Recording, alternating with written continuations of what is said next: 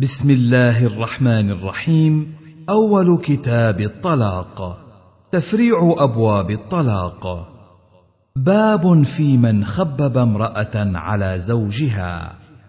حدثنا الحسن بن علي حدثنا زيد بن الحباب حدثنا عمار بن رزيق عن عبد الله بن عيسى عن عكرمة عن يحيى بن يعمر عن أبي هريرة قال قال رسول الله صلى الله عليه وسلم ليس منا من خبب امرأة على زوجها أو عبدا على سيده.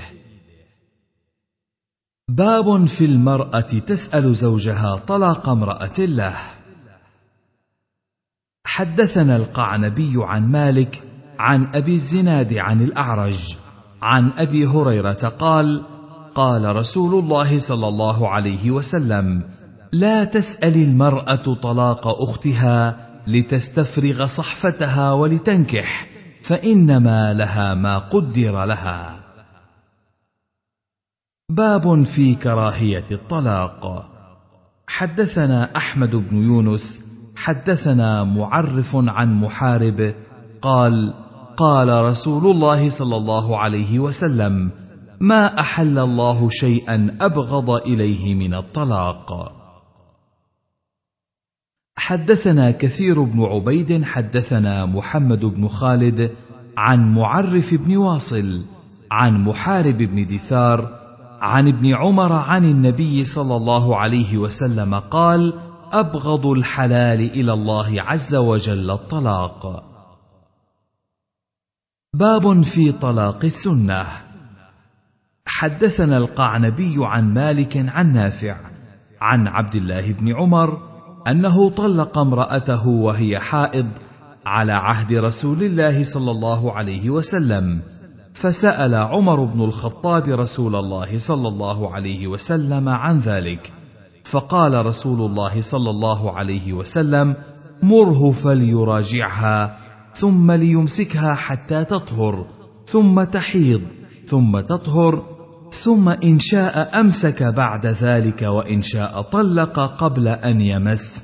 فتلك العدة التي أمر الله أن تطلق لها النساء. حدثنا قتيبة بن سعيد حدثنا الليث عن نافع أن ابن عمر طلق امرأة له وهي حائض تطليقه بمعنى حديث مالك. حدثنا عثمان بن أبي شيبة حدثنا وكيع عن سفيان عن محمد بن عبد الرحمن مولى آل طلحة عن سالم عن ابن عمر أنه طلق امرأته وهي حائض فذكر ذلك عمر للنبي صلى الله عليه وسلم فقال مره فليراجعها ثم ليطلقها إذا طهرت أو وهي حامل. حدثنا أحمد بن صالح حدثنا عنبسة. حدثنا يونس عن ابن شهاب. أخبرني سالم بن عبد الله عن أبيه. أنه طلق امرأته وهي حائض فذكر ذلك عمر لرسول الله صلى الله عليه وسلم. فتغيظ رسول الله صلى الله عليه وسلم ثم قال مره فليراجعها ثم ليمسكها حتى تطهر ثم تحيض. فتطهر ثم إن شاء طلقها طاهرا قبل أن يمس فذلك الطلاق للعدة كما أمر الله تعالى ذكره. حدثنا الحسن بن علي حدثنا عبد الرزاق أخبرنا معمر عن أيوب عن ابن سيرين أخبرني يونس بن جبير أنه سأل ابن عمر فقال كم طلقت امرأتك؟ فقال واحدة حدثنا القعنبي حدثنا يزيد بن إبراهيم عن محمد بن سيرين. حدثني يونس بن جبير قال سألت عبد الله بن عمر قال قلت رجل طلق امرأته وهي حائض. قال تعرف ابن عمر؟ قلت نعم. قال فإن عبد الله بن عمر طلق امرأته وهي حائض. فأتى عمر النبي صلى الله عليه وسلم فسأله فقال مره فليراجعها ثم يطلقها في قبل عدتها. قال قلت فيعتد بها؟ قال فمه أرأيت إن عجز واستحمق. حدثنا أحمد بن صالح حدثنا عبد الرزاق أخبرنا ابن جريج أخبرني أبو الزبير أنه سمع عبد الرحمن بن أيمن مولى عروة يسأل ابن عمر وأبو الزبير يسمع. قال كيف ترى في رجل طلق امرأته حائضا؟ قال طلق عبد الله بن عمر امرأته وهي حائض على عهد رسول الله صلى الله عليه وسلم. فسأل عمر رسول الله صلى الله عليه وسلم فقال إن عبد الله بن عمر طلق امرأته وهي حائض. قال عبد الله فردها علي ولم يرها شيئا. إذا طهرت فليطلق أو ليمسك. قال ابن عمر وقرأ النبي صلى الله عليه وسلم يا أيها النبي إذا طلقتم النساء فطلقوهن في قبل عدتهن. قال أبو داود روى هذا الحديث عن ابن عمر يونس بن جبير وأنس بن سيرين وسعيد بن جبير وزيد بن أسلم وأبو الزبير ومنصور عن أبي وائل. معناهم كلهم أن النبي صلى الله عليه وسلم أمره أن يراجعها حتى تطهر ثم إن شاء طلق وإن شاء أمسك. قال أبو داود وكذلك رواه محمد بن عبد الرحمن عن سالم عن ابن عمر. وأما رواية الزهري عن سالم ونافع عن ابن عمر أن النبي صلى الله عليه وسلم أمره أن يراجعها حتى تطهر ثم تحيض ثم تطهر ثم إن شاء طلق أو أمسك. قال أبو داود وروي عن عطاء الخراساني عن الحسن عن ابن عمر نحو رواية نافع والزهري والأحاديث كلها على خلاف ما قال أبو الزبير. باب الرجل يراجع ولا يشهد.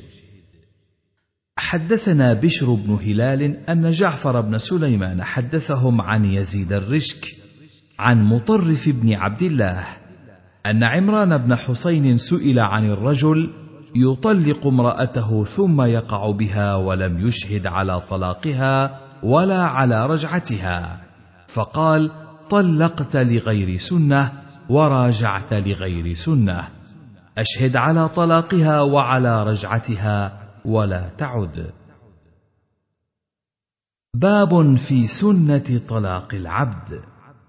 حدثنا زهير بن حرب حدثنا يحيى يعني ابن سعيد. حدثنا علي بن المبارك حدثني يحيى بن أبي كثير أن عمر بن معتب أخبره أن أبا حسن مولى بني نوفل أخبره أنه استفتى ابن عباس في مملوك كانت تحته مملوكة فطلقها تطليقتين ثم عتقا بعد ذلك هل يصلح له أن يخطبها؟ قال نعم قضى بذلك رسول الله. صلى الله عليه وسلم. حدثنا محمد بن المثنى حدثنا عثمان بن عمر. أخبرنا علي بإسناده ومعناه بلا إخبار. قال ابن عباس بقيت لك واحدة قضى به رسول الله صلى الله عليه وسلم. قال أبو داود سمعت أحمد بن حنبل قال قال عبد الرزاق قال ابن المبارك لمعمر من أبو الحسن هذا؟ لقد تحمل صخرة عظيمة. قال أبو داود أبو الحسن هذا روى عنه الزهري. قال الزهري وكان من الفقهاء. روى الزهري عن أبي الحسن أحاديث.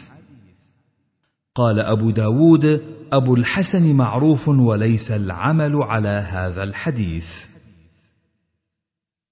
حدثنا محمد بن مسعود حدثنا أبو عاصم عن ابن جريج عن مظاهر عن القاسم بن محمد عن عائشة عن النبي صلى الله عليه وسلم قال طلاق الأمة تطليقتان وقرؤها حيضتان. قال أبو عاصم حدثني مظاهر حدثني القاسم عن عائشة عن النبي صلى الله عليه وسلم مثله إلا أنه قال وعدتها حيضتان. قال أبو داود هو حديث مجهول. قال أبو داود الحديثان جميعا ليس العمل عليهما. قال أبو داود مظاهر ليس بمعروف. باب في الطلاق قبل النكاح. حدثنا مسلم بن إبراهيم حدثنا هشام حا وحدثنا ابن الصباح حدثنا عبد العزيز بن عبد الصمد. قال أخبرنا مطر الوراق عن عمرو بن شعيب عن أبيه عن جده أن النبي صلى الله عليه وسلم قال لا طلاق إلا فيما تملك ولا عتق إلا فيما تملك ولا بيع إلا فيما تملك. زاد ابن الصباح ولا وفاء نذر إلا فيما تملك. حدثنا محمد بن العلاء أخبرنا أبو أسامة عن الوليد بن كثير حدثني عبد الرحمن بن الحارث عن عمرو بن شعيب بإسناده ومعناه. زاد ومن حلف على معصية فلا يمين له ومن حلف على قطيعة رحم فلا يمين له. حدثنا ابن السرح حدثنا ابن وهب عن يحيى بن عبد الله بن سالم عن عبد الرحمن بن الحارث المخزومي عن عمرو بن شعيب عن أبيه عن جده أن النبي صلى الله عليه وسلم قال في هذا الخبر زاد ولا نذر إلا فيما ابتغي به وجه الله تعالى ذكره. باب في الطلاق على غلط. حدثنا عبيد الله بن سعد الزهري أن يعقوب بن إبراهيم حدثهم حدثنا أبي عن ابن إسحاق عن ثور بن يزيد الحمصي عن محمد بن عبيد بن أبي صالح الذي كان يسكن إيليا. قال خرجت مع عدي بن عدي الكندي حتى قدمنا مكة. فبعثني إلى صفية بنت شيبة وكانت قد حفظت من عائشة. قالت سمعت عائشة تقول سمعت رسول الله صلى الله عليه وسلم يقول لا طلاق ولا عتاق في إغلاق. قال أبو داود الغلاق أظنه في الغضب. باب في الطلاق على الهزل.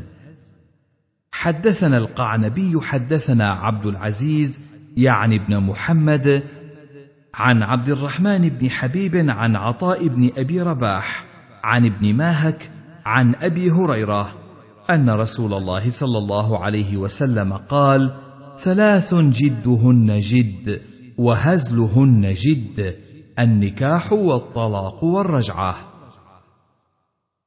باب نسخ المراجعة بعد التطليقات الثلاث.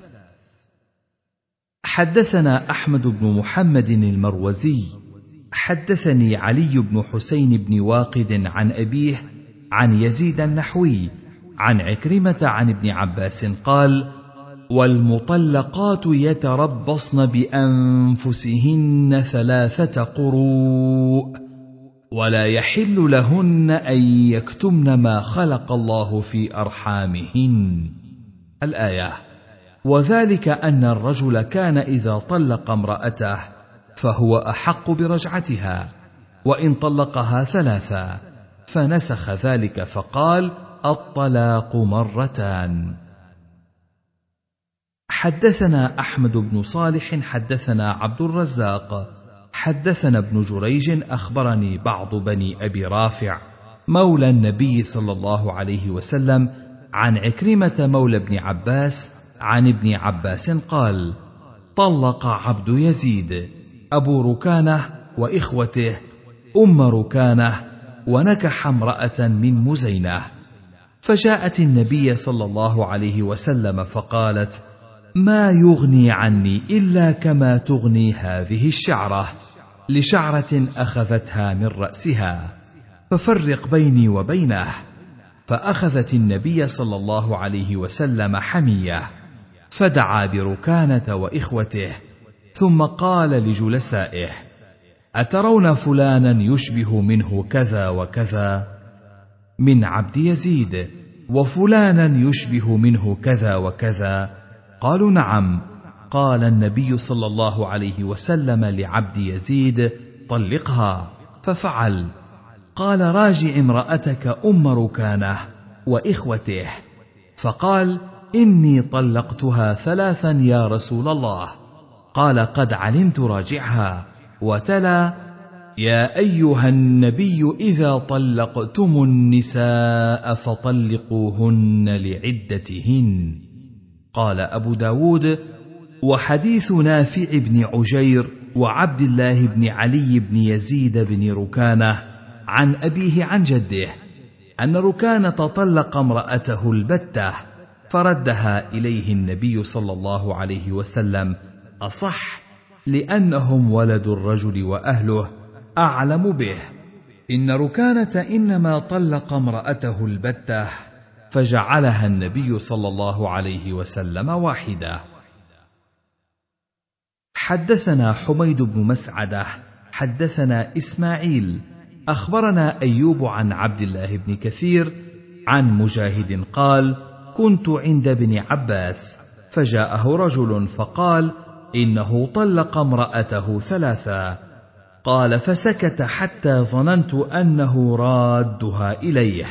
ثم قال ينطلق أحدكم فيركب الحموقه ثم يقول يا ابن عباس يا ابن عباس. وإن الله قال ومن يتق الله يجعل له مخرجا. وإنك لم تتق الله فلا أجد لك مخرجا. عصيت ربك؟ وبانت منك امرأتك. وإن الله قال يا أيها النبي إذا طلقتم النساء فطلقوهن في قبل عدتهن. قال أبو داود روى هذا الحديث حميد الأعرج وغيره عن مجاهد عن ابن عباس.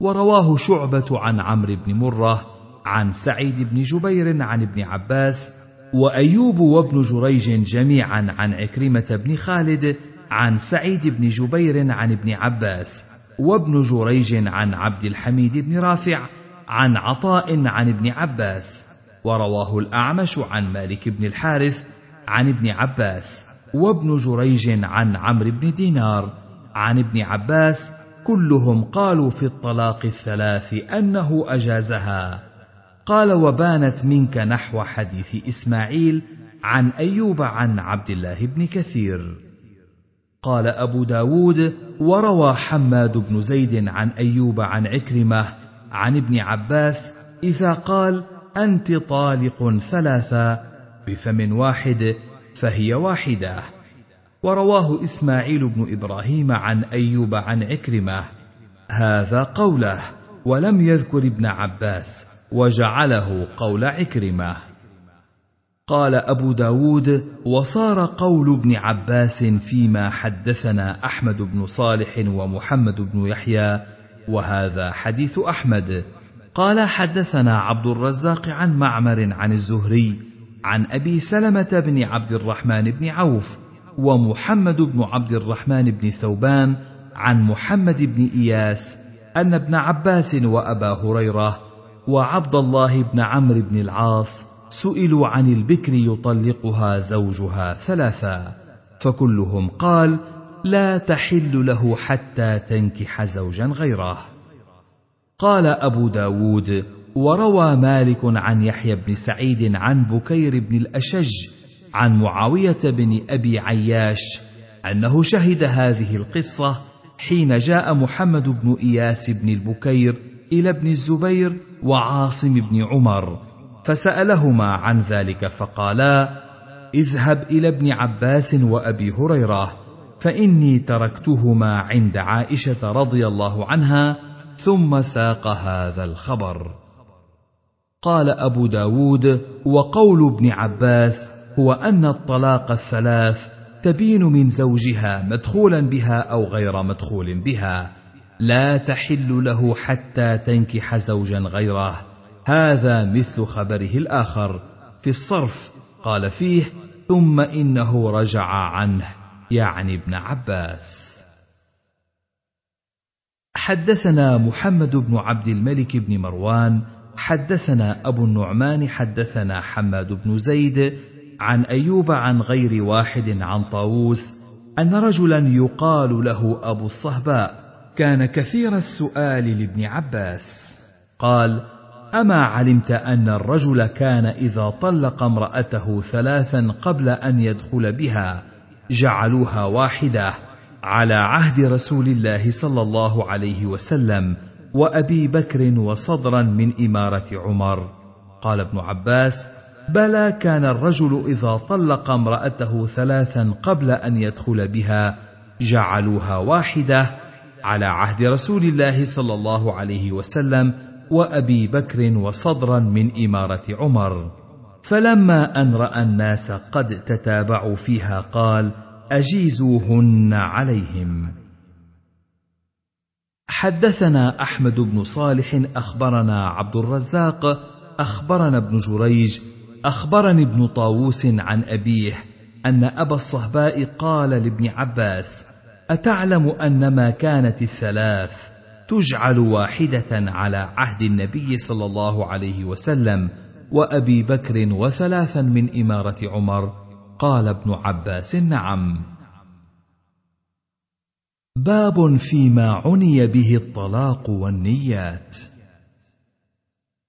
حدثنا محمد بن كثير أخبرنا سفيان حدثني يحيى بن سعيد عن محمد بن إبراهيم التيمي عن علقمة بن وقاص الليثي قال سمعت عمر بن الخطاب يقول قال رسول الله صلى الله عليه وسلم إنما الأعمال بالنية وإنما لامرئ ما نوى فمن كانت هجرته إلى الله ورسوله فهجرته إلى الله ورسوله ومن كانت هجرته لدنيا يصيبها أو امرأة يتزوجها فهجرته إلى ما هاجر إليه.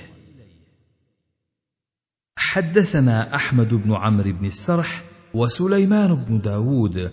قال أخبرنا ابن وهب أخبرني يونس عن ابن شهاب قال أخبرني عبد الرحمن بن عبد الله بن كعب بن مالك أن عبد الله بن كعب وكان قائد كعب من بنيه حين عمي. قال سمعت كعب بن مالك فساق قصته في تبوك.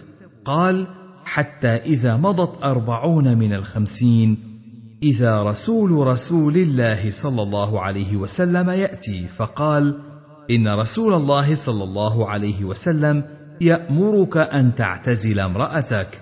قال فقلت أطلقها أم ماذا أفعل؟ قال لا بل اعتزلها فلا تقربنها. فقلت لامرأتي الحقي بأهلك فكوني عندهم حتى يقضي الله تعالى في هذا الأمر. باب في الخيار. حدثنا مسدد حدثنا أبو عوانة عن الأعمش عن أبي الضحى عن مسروق عن عائشة قالت خيرنا رسول الله صلى الله عليه وسلم فاخترناه فلم يعد ذلك شيئا. باب في أمرك بيدك. حدثنا الحسن بن علي حدثنا سليمان بن حرب عن حماد بن زيد قال قلت لأيوب هل تعلم أحدا؟ قال بقول الحسن في أمرك بيدك. قال لا إلا شيء حدثناه قتادة عن كثير مولى بن سمرة عن أبي سلمة عن أبي هريرة عن النبي صلى الله عليه وسلم بنحوه. قال أيوب فقدم علينا كثير فسألته فقال ما حدثت بهذا قط؟ فذكرته لقتادة فقال بلى ولكنه نسي. حدثنا مسلم بن إبراهيم حدثنا هشام عن قتادة عن الحسن في أمرك بيدك قال ثلاث. باب في البتة. حدثنا ابن السرح وإبراهيم بن خالد الكلبي أبو ثور في آخرين. قالوا حدثنا محمد بن إدريس الشافعي. حدثني عمي محمد بن علي بن شافع عن عبد الله بن علي بن السائب عن نافع بن عجير بن عبد يزيد بن ركانة أن ركانة بن عبد يزيد طلق امرأته سهيمة البتة فأخبر النبي صلى الله عليه وسلم بذلك وقال والله ما أردت بها إلا واحدة فقال رسول الله صلى الله عليه وسلم والله ما أردت إلا واحدة فقال ركانة والله ما أردت إلا واحدة فردها إليه رسول الله صلى الله عليه وسلم فطلقها الثانية في زمان عمر والثالثة في زمان عثمان. قال أبو داود أوله لفظ إبراهيم وآخره لفظ ابن السرح. حدثنا محمد بن يونس النسائي أن عبد الله بن الزبير حدثهم عن محمد بن إدريس حدثني عمي محمد بن علي عن ابن السائب عن نافع بن عجير عن ركانة بن عبد يزيد عن النبي صلى الله عليه وسلم بهذا الحديث. حدثنا سليمان بن داود العتكي حدثنا جرير بن حازم عن الزبير بن سعيد عن عبد الله بن علي بن يزيد بن ركانة عن أبيه عن جده. أنه طلق امرأته البتة فأتى رسول الله صلى الله عليه وسلم فقال ما أردت؟ قال واحدة. قال آه الله. قال آه الله. قال هو على ما أردت. قال أبو داود وهذا أصح من حديث ابن جريج أن ركان طلق امرأته ثلاثا لأنهم أهل بيته وهم أعلم به. وحديث ابن جريج رواه عن بعض بني أبي رافع عن عكرمة عن ابن عباس. باب في الوسوسة بالطلاق. حدثنا مسلم بن إبراهيم حدثنا هشام عن قتادة عن زرارة بن أوفى عن أبي هريرة عن النبي صلى الله عليه وسلم قال ان الله تجاوز لامتي عما لم تتكلم به أو تعمل به وبما حدثت به انفسها.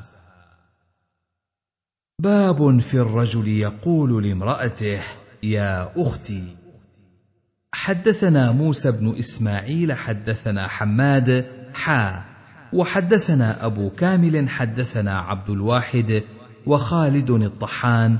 المعنى كلهم عن خالد عن أبي تميمة الهجيمي أن رجلا قال لامرأته يا اخيه فقال رسول الله صلى الله عليه وسلم أختك هي. فكره ذلك ونهى عنه. حدثنا محمد بن إبراهيم البزاز حدثنا أبو نعيم حدثنا عبد السلام يعني ابن حرب عن خالد الحذاء عن أبي تميمة عن رجل من قومه أنه سمع النبي صلى الله عليه وسلم سمع رجلا يقول لامرأته يا أخيه فنهاه. قال أبو داود ورواه عبد العزيز بن المختار عن خالد عن أبي عثمان عن أبي تميمة عن النبي صلى الله عليه وسلم ورواه شعبة عن خالد عن رجل عن أبي تميمة عن النبي صلى الله عليه وسلم. حدثنا محمد بن المثنى حدثنا عبد الوهاب حدثنا هشام عن محمد عن أبي هريرة عن النبي صلى الله عليه وسلم أن إبراهيم عليه السلام لم يكذب قط إلا ثلاثا ثنتان في ذات الله قوله إني سقيم وقوله بل فعله كبيرهم هذا. وبينما هو يسير في أرض جبار من الجبابرة إذ نزل منزلا فأتي الجبار فقيل له إنه نزل ها هنا رجل معه امراه هي أحسن الناس. قال فأرسل إليه فسأله عنها فقال إنها أختي. فلما رجع إليها قال إن هذا سألني عنك فأنبأته أنك أختي وإنه ليس اليوم مسلم غيري وغيرك وإنك أختي في كتاب الله فلا تكذبيني عنده. وساق الحديث. قال أبو داود روى هذا الخبر شعيب بن أبي حمزة عن أبي الزناد عن الأعرج عن أبي هريرة عن النبي صلى الله عليه وسلم نحوه. باب في الظهار. حدثنا عثمان بن أبي شيبة ومحمد بن العلاء المعنى قالا حدثنا ابن إدريس عن محمد بن إسحاق عن محمد بن عمرو بن عطاء قال ابن العلاء ابن علقمة بن عياش عن سليمان بن يسار عن سلمة بن صخر قال ابن العلاء البياضي. قال كنت امرأ أصيب من النساء ما لا يصيب غيري. فلما دخل شهر رمضان خفت أن أصيب من امرأتي شيئا يتايع بي حتى أصبح. فظاهرت منها حتى ينسلخ شهر رمضان.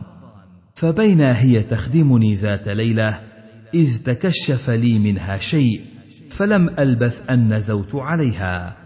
فلما أصبحت خرجت إلى قومي فأخبرتهم الخبر وقلت امشوا معي إلى رسول الله صلى الله عليه وسلم. قالوا لا والله. فانطلقت إلى النبي صلى الله عليه وسلم فأخبرته فقال أنت بذاك يا سلمة. قلت أنا بذاك يا رسول الله. مرتين وأنا صابر لأمر الله عز وجل. فاحكم في ما أراك الله. قال حر الرقبه قلت والذي بعثك بالحق ما أملك رقبة غيرها؟ وضربت صفحة رقبتي. قال فصم شهرين متتابعين. قال وهل أصبت الذي أصبت إلا من الصيام؟ قال فأطعم وسقا من تمر بين ستين مسكينا. قال والذي بعثك بالحق لقد بتنا وحشين ما لنا طعام. قال فانطلق إلى صاحب صدقة بني زريق فليدفعها إليك فأطعم ستين مسكينا وسقا من تمر وكل أنت وعيالك بقيتها. فرجعت إلى قومي فقلت وجدت عندكم الضيق وسوء الرأي ووجدت عند النبي صلى الله عليه وسلم السعة وحسن الرأي وقد أمر لي أو أمرني بصدقتكم. زاد ابن العلاء قال ابن إدريس وبياضة بطن من بني زريق. حدثنا الحسن بن علي حدثنا يحيى بن آدم حدثنا ابن إدريس عن محمد بن إسحاق عن معمر بن عبد الله بن حنظلة عن يوسف بن عبد الله بن سلام عن خويلة بنت مالك بن ثعلبة قالت ظاهر مني زوجي أوس بن الصامت. فجئت رسول الله صلى الله عليه وسلم أشكو إليه ورسول الله صلى الله عليه وسلم يجادلني فيه ويقول اتق الله فإنه ابن عمك. فما برحت حتى نزل القرآن قد سمع الله قول التي تجادلك في زوجها. إلى الفرض فقال يعتق رقبه. قالت لا يجد. قال فيصوم شهرين متتابعين. قالت يا رسول الله إنه شيخ كبير ما به من صيام. قال فليطعم ستين مسكينا. قالت ما عنده من شيء يتصدق به. قالت فأتي ساعة اذ بعرق من تمر. قلت يا رسول الله فإني أعينه بعرق آخر. قال قد أحسنت. اذهبي فأطعمي بها عنه ستين مسكينا وارجعي إلى ابن عمك. قال والعرق ستون صاعا قال أبو داود في هذا إنما كفرت عنه من غير أن تستأمره. قال أبو داود هذا أخو عبادة بن الصامت. حدثنا الحسن بن علي حدثنا عبد العزيز بن يحيى أبو الأصبغ الحراني. حدثنا محمد بن سلمة عن ابن إسحاق بهذا الإسناد نحوه إلا أنه قال والعرق مكتل يسع ثلاثين صاعا قال أبو داود وهذا أصح من حديث يحيى بن آدم حدثنا موسى بن إسماعيل حدثنا أبان حدثنا يحيى عن أبي سلمة بن عبد الرحمن قال يعني العرق زنبيلا يأخذ خمسة عشر صاعا. حدثنا ابن السرح حدثنا ابن وهب أخبرني ابن لهيعة وعمرو بن الحارث عن بكير بن الأشج عن سليمان بن يسار بهذا الخبر. قال فأتي رسول الله صلى الله عليه وسلم بتمر فأعطاه إياه. وهو قريب من خمسة عشر صاعا. قال تصدق بهذا. فقال يا رسول الله على أفقر مني ومن أهلي. فقال رسول الله صلى الله عليه وسلم كله أنت وأهلك. قال أبو داود قرأت على محمد بن وزير المصري. قلت له حدثكم بشر بن بكر حدثنا الأوزاعي. حدثنا عطاء عن أوس أخي عبادة بن الصامت أن النبي صلى الله عليه وسلم أعطاه خمسة عشر صاعا من شعير إطعام ستين مسكينا. قال أبو داود وعطاء لم يدرك أوسا وهو من أهل بدر قديم الموت والحديث مرسل وإنما رووه عن الأوزاعي عن عطاء أن أوسى حدثنا موسى بن إسماعيل حدثنا حماد عن هشام بن عروة أن جميلة كانت تحت أوس بن الصامت وكان رجلا به لمم فكان إذا اشتد لممه ظاهر من امرأته فأنزل الله عز وجل فيه كفارة الظهار. حدثنا هارون بن عبد الله حدثنا محمد بن الفضل حدثنا حماد بن سلمة عن هشام بن عروة عن عروة عن عائشة رضي الله عنها مثله. حدثنا إسحاق بن إسماعيل الطالقاني حدثنا سفيان حدثنا الحكم بن أبان عن عكرمة أن رجلا ظاهر من امرأته ثم واقعها قبل أن يكفر فأتى النبي صلى الله عليه وسلم فأخبره فقال ما حملك على ما صنعت؟ قال رأيت بياض ساقيها في القمر. قال فاعتزلها حتى تكفر عنك. حدثنا الزعفراني حدثنا سفيان بن عيينة عن الحكم بن أبان عن عكرمة أن رجلا ظاهر من امرأته فرأى بريق ساقها في القمر فوقع عليها. فأتى النبي صلى الله عليه وسلم فأمره أن يكفر. حدثنا زياد بن أيوب حدثنا إسماعيل حدثنا الحكم بن أبان عن عكرمة عن ابن عباس عن النبي صلى الله عليه وسلم نحوه ولم يذكر الساق.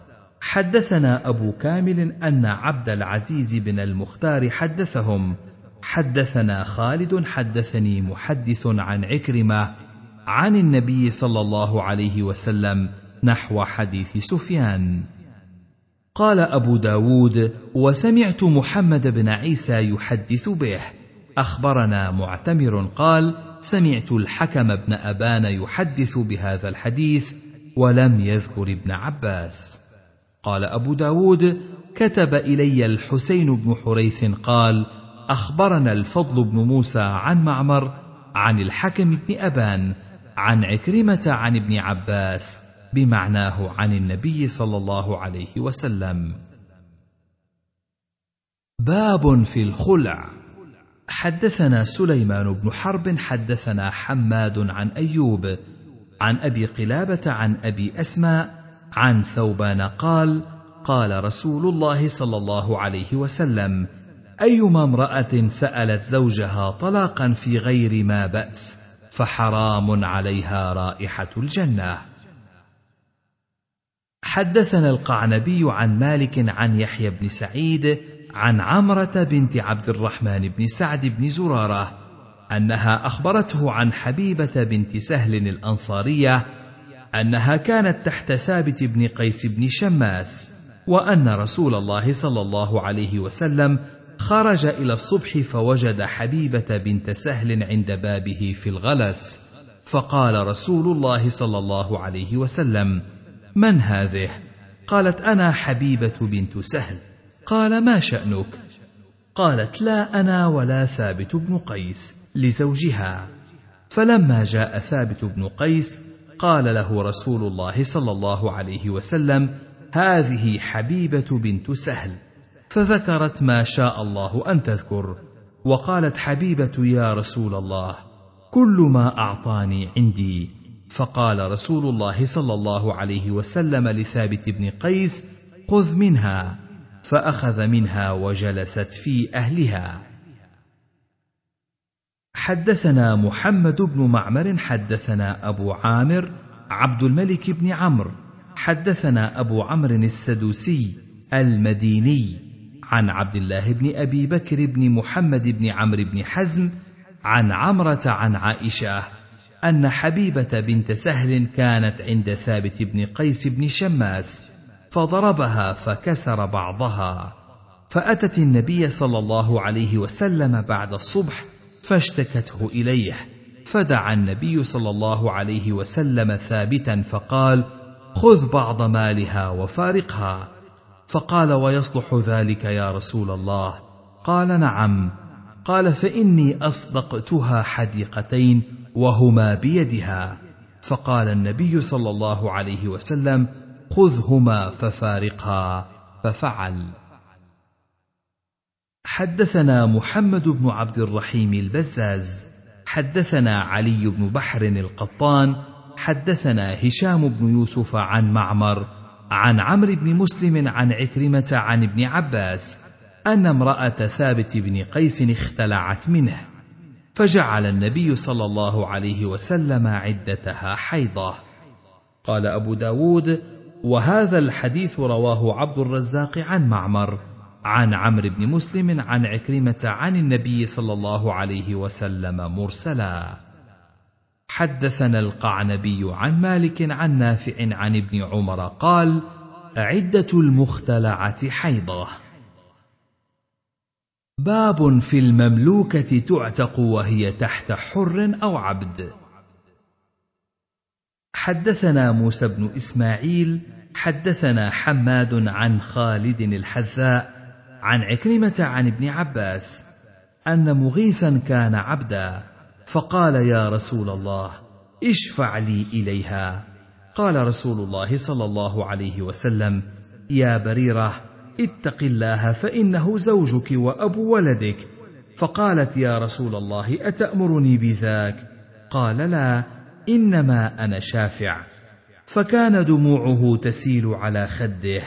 فقال رسول الله صلى الله عليه وسلم للعباس ألا تعجب من حب مغيث بريرة وبغضها إياه؟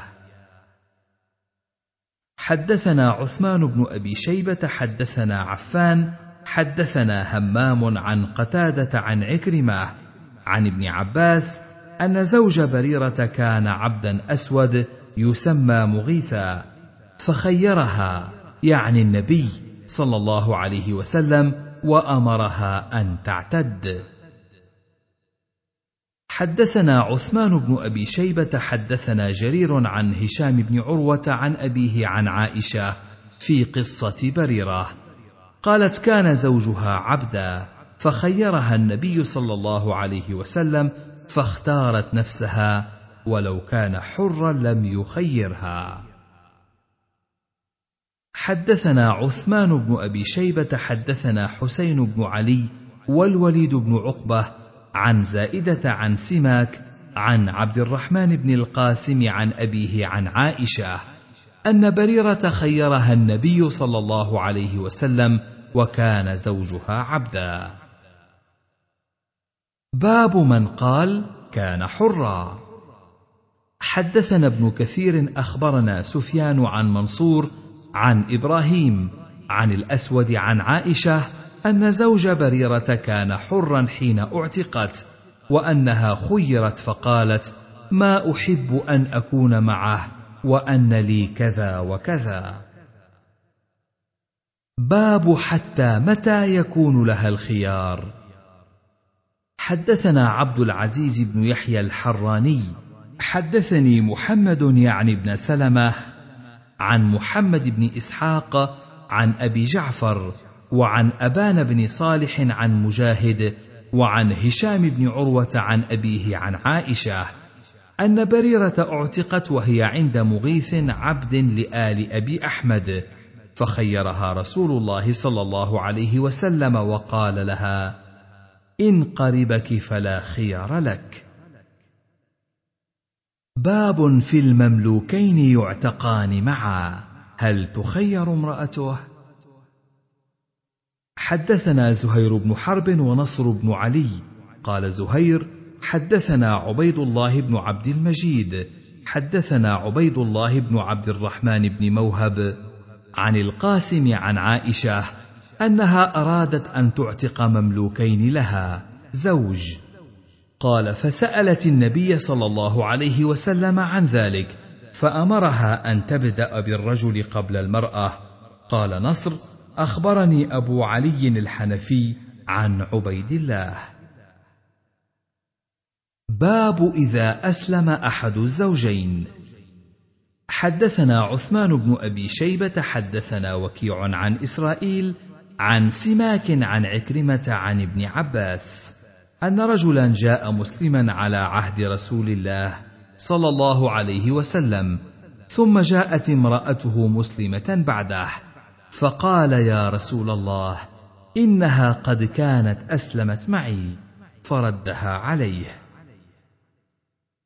حدثنا نصر بن علي أخبرني أبو أحمد عن إسرائيل عن سماك عن عكرمة عن ابن عباس قال أسلمت امرأة على عهد رسول الله صلى الله عليه وسلم فتزوجت فجاء زوجها إلى النبي صلى الله عليه وسلم.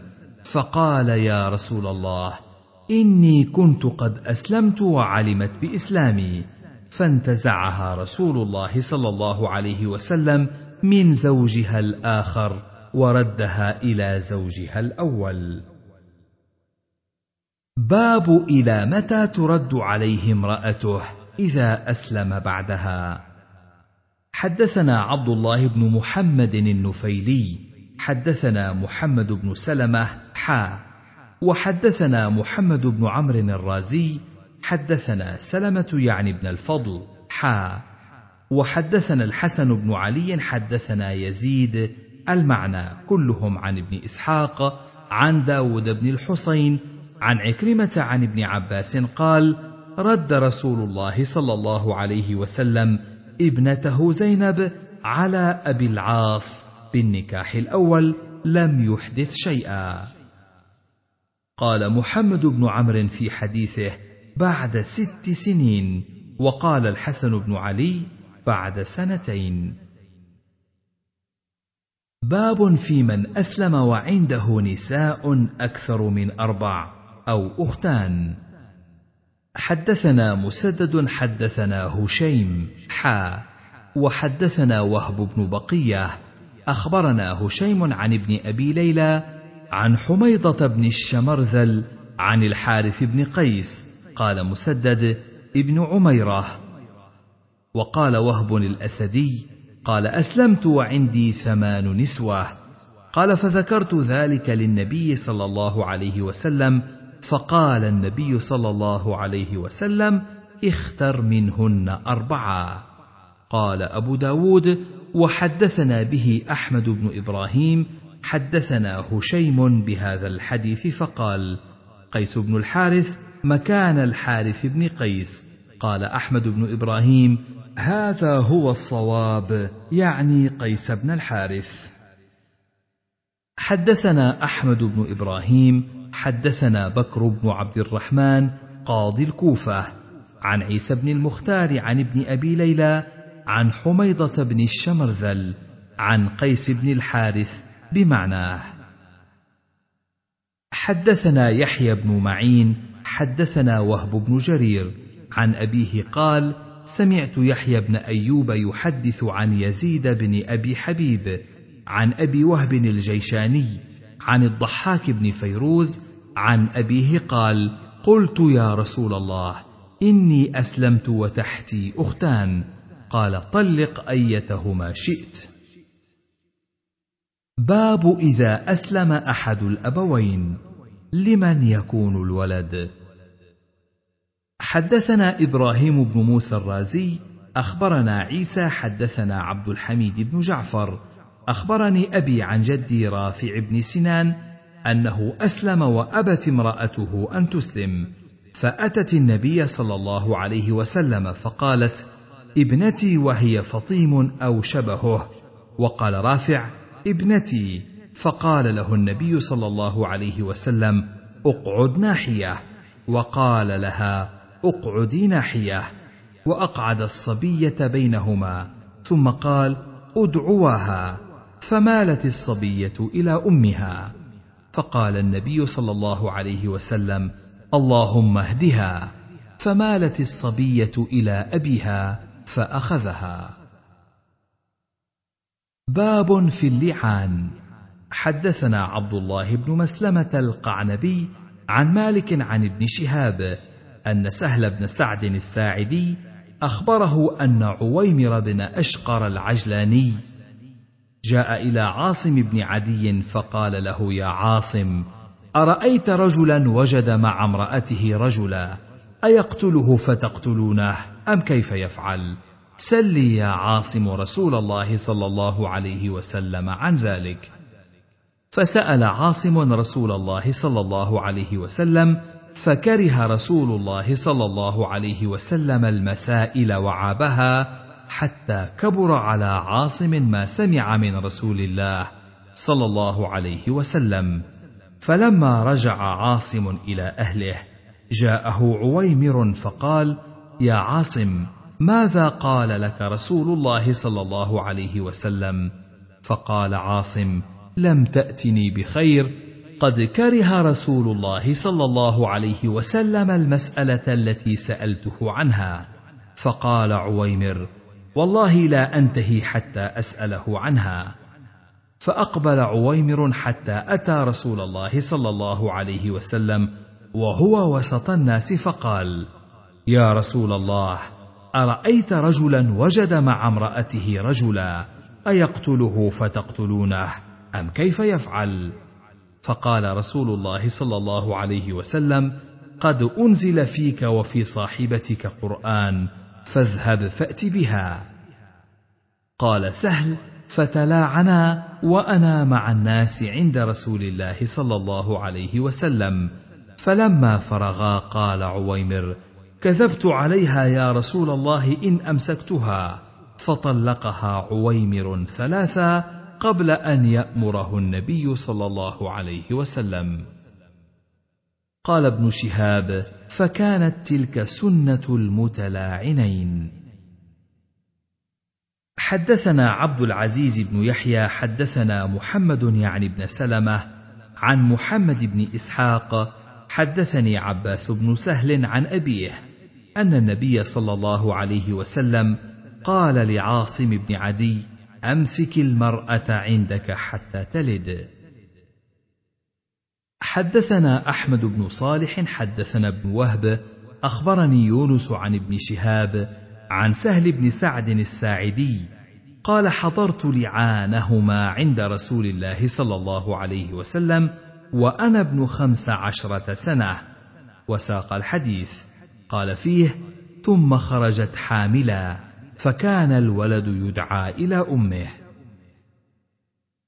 حدثنا محمد بن جعفر الوركاني أخبرنا إبراهيم يعني بن سعد عن الزهري عن سهل بن سعد في خبر المتلاعنين قال قال النبي صلى الله عليه وسلم ابصرها فإن جاءت به أدعج العينين عظيم الأليتين فلا أراه إلا قد صدق. وإن جاءت به أحيمر كأنه وحره فلا أراه إلا كاذبا. قال فجاءت به على النعت المكروه. حدثنا محمود بن خالد الدمشقي حدثنا الفريابي عن الأوزاعي عن الزهري عن سهل بن سعد الساعدي بهذا الخبر. قال فكان يدعى يعني الولد لأمه. حدثنا أحمد بن عمرو بن السرح حدثنا ابن وهب عن عياض ابن عبد الله الفهري وغيره عن ابن شهاب عن سهل بن سعد في هذا الخبر. قال فطلقها ثلاث تطليقات عند رسول الله صلى الله عليه وسلم فأنفذه رسول الله صلى الله عليه وسلم. وكان ما صنع عند النبي صلى الله عليه وسلم سنة. قال سهل حضرت هذا عند رسول الله صلى الله عليه وسلم فمضت السنة بعد في المتلاعنين أن يفرق بينهما ثم لا يجتمعان أبدا. حدثنا مسدد ووهب بن بيان وأحمد بن عمرو بن السرح وعمرو بن عثمان قالوا حدثنا سفيان عن الزهري عن سهل بن سعد. قال مسدد قال شهدت المتلاعنين على عهد رسول الله صلى الله عليه وسلم وأنا ابن خمس عشرة سنة ففرق بينهما رسول الله صلى الله عليه وسلم حين تلاعنا وتم حديث مسدد. وقال الآخرون إنه شهد النبي صلى الله عليه وسلم فرق بين المتلاعنين. فقال الرجل كذبت عليها يا رسول الله إن أمسكتها. قال أبو داود وبعضهم لم يقل عليها. قال أبو داود لم يتابع ابن عيينة أحد على أنه فرق بين المتلاعنين. حدثنا سليمان بن داود العتكي حدثنا فليح عن الزهري عن سهل بن سعد في هذا الحديث وكانت حاملا فأنكر حملها فكان ابنها يدعى إليها. ثم جرت السنة في الميراث أن يرثها وترث منه ما فرض الله عز وجل لها. حدثنا عثمان بن أبي شيبة حدثنا جرير عن الأعمش عن إبراهيم عن علقمة عن عبد الله بن مسعود قال أنا لليله جمعه في المسجد اذ دخل رجل من الانصار في المسجد. فقال لو ان رجلا وجد مع امراته رجلا فتكلم به جلدتموه أو قتل قتلتموه. فان سكت سكت على غيظ. والله لاسالن عنه رسول الله صلى الله عليه وسلم. فلما كان من الغد اتى رسول الله صلى الله عليه وسلم فساله فقال لو أن رجلا وجد مع امرأته رجلا فتكلم به جلدتموه أو قتل قتلتموه أو سكت سكت على غيظ. فقال اللهم افتح وجعل يدعو. فنزلت آية اللعان والذين يرمون أزواجهم ولم يكن لهم شهداء. هذه الآية. فابتلي به ذلك الرجل من بين الناس. فجاء هو وامرأته إلى رسول الله صلى الله عليه وسلم فتلاعنا فشهد الرجل أربع شهادات بالله إنه لمن الصادقين ثم لعن الخامسة عليه إن كان من الكاذبين. قال فذهبت لتلتعن فقال لها النبي صلى الله عليه وسلم مه! فأبت ففعلت فلما ادبرا قال لعلها أن تجيء به أسود جعدا فجاءت به أسود جعدا. حدثنا محمد بن بشار حدثنا ابن أبي عدي أنبأنا هشام بن حسان حدثني عكرمة عن ابن عباس أن هلال بن أمية قذف امرأته عند النبي صلى الله عليه وسلم بشريك بن سحماء فقال النبي صلى الله عليه وسلم البينة أو حد في ظهرك. فقال يا رسول الله إذا رأى أحدنا رجلا على امرأته يلتمس البينة. فجعل النبي صلى الله عليه وسلم يقول البينة وإلا فحد في ظهرك. فقال هلال والذي بعثك بالحق نبيا إني لصادق ولينزلن الله في أمري ما يبرئ به ظهري من الحد. فنزلت والذين يرمون أزواجهم ولم يكن لهم شهداء إلا أنفسهم قرأ حتى بلغ من الصادقين. فانصرف النبي صلى الله عليه وسلم فأرسل إليهما فجاءا. فقام هلال بن أمية فشهد والنبي صلى الله عليه وسلم يقول الله يعلم أن أحدكما كاذب. فهل منكما من تائب؟ ثم قامت فشهدت فلما كانت عند الخامسة أن غضب الله عليها إن كان من الصادقين وقالوا لها إنها موجبه قال ابن عباس فتلكأت ونكصت حتى ظننا أنها سترجع. فقالت لا أفضح قومي سائر اليوم. فمضت فقال النبي صلى الله عليه وسلم أبصروها. فإن جاءت به أكحل العينين سابغ الأليتين خدلج الساقين فهو لشريك بن سحماء فجاءت به كذلك. فقال النبي صلى الله عليه وسلم لولا ما مضى من كتاب الله لكان لي ولها شأن. قال أبو داود وهذا مما تفرد به أهل المدينة حديث ابن بشار حديث هلال. حدثنا مخلد بن خالد الشعيري حدثنا سفيان عن عاصم بن كليب عن أبيه عن ابن عباس أن النبي صلى الله عليه وسلم أمر رجلا حين أمر المتلاعنين أن يتلاعنا أن يضع يده على فيه عند الخامسة يقول إنها موجبة. حدثنا الحسن بن علي حدثنا يزيد بن هارون أخبرنا عباد بن منصور عن عكرمة عن ابن عباس قال جاء هلال بن أمية وهو أحد الثلاثة الذين تاب الله عليهم فجاء من أرضه عشاء فوجد عند أهله رجلا فرأى بعينيه وسمع بأذنيه فلم يهجه حتى أصبح ثم غدا على رسول الله صلى الله عليه وسلم فقال يا رسول الله إني جئت أهلي عشاء فوجدت عندهم رجلا فرأيت بعيني وسمعت بأذني فكره رسول الله صلى الله عليه وسلم ما جاء به واشتد عليه فنزلت والذين يرمون أزواجهم ولم يكن لهم شهداء إلا أنفسهم فشهادة أحدهم الآيتين كلتيهما. فسري عن رسول الله صلى الله عليه وسلم فقال أبشر يا هلال قد جعل الله عز وجل لك فرجا ومخرجا. قال هلال قد كنت أرجو ذاك من ربي. فقال رسول الله صلى الله عليه وسلم أرسلوا إليها. فجاءت فتلا عليهما رسول الله صلى الله عليه وسلم وذكرهما وأخبرهما أن عذاب الآخرة أشد من عذاب الدنيا. فقال هلال والله لقد صدقت عليها. فقالت قد كذب. فقال رسول الله صلى الله عليه وسلم لاعنوا بينهما. فقيل لهلال اشهد. فشهد أربع شهادات بالله إنه لمن الصادقين.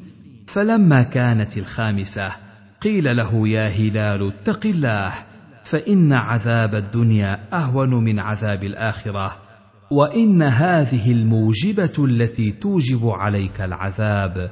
فقال والله لا يعذبني الله عليها كما لم يجلدني عليها. فشهد الخامسة أن لعنة الله عليه إن كان من الكاذبين. ثم قيل لها اشهدي فشهدت أربع شهادات بالله إنه لمن الكاذبين. فلما كانت الخامسة قيل لها اتق الله فإن عذاب الدنيا أهون من عذاب الآخرة وإن هذه الموجبة التي توجب عليك العذاب. فتلكأت ساعة ثم قالت والله لا أفضح قومي. فشهدت الخامسة أن غضب الله عليها إن كان من الصادقين. ففرق رسول الله صلى الله عليه وسلم بينهما وقضى ألا يدعى ولدها لأب ولا ترمى ولا يرمى ولدها ومن رماها أو رمى ولدها فعليه الحد وقضى ألا بيت لها عليه ولا قوت من أجل أنهما يتفرقان من غير طلاق ولا متوفى عنها. وقال إن جاءت به أصيهب أريصح أثيبج حمش الساقين فهو لهلال. وإن جاءت به أورق جعدا جماليا خدلج الساقين سابغ الأليتين فهو للذي رميت به. فجاءت به أورق جعدا جماليا خدلج الساقين سابغ الأليتين فقال رسول الله صلى الله عليه وسلم لولا الأيمان لكان لي ولها شأن. قال عكرمة فكان بعد ذلك أميرا على مضر وما يدعى لأب. حدثنا أحمد بن حنبل حدثنا سفيان بن عيينة. قال سمع عمرو سعيد بن جبير يقول سمعت ابن عمر يقول قال رسول الله صلى الله عليه وسلم للمتلاعنين حسابكما على الله أحدكما كاذب لا سبيل لك عليها. قال يا رسول الله ما لي؟ قال لا مال لك إن كنت صدقت عليها فهو بما استحللت من فرجها وإن كنت كذبت عليها فذاك أبعد لك. حدثنا أحمد بن محمد بن حنبل حدثنا إسماعيل حدثنا أيوب عن سعيد بن جبير قال قلت لابن عمر رجل قذف امرأته. قال فرق رسول الله صلى الله عليه وسلم بين أخوي بني العجلان وقال الله يعلم أن أحدكما كاذب فهل منكما تائب؟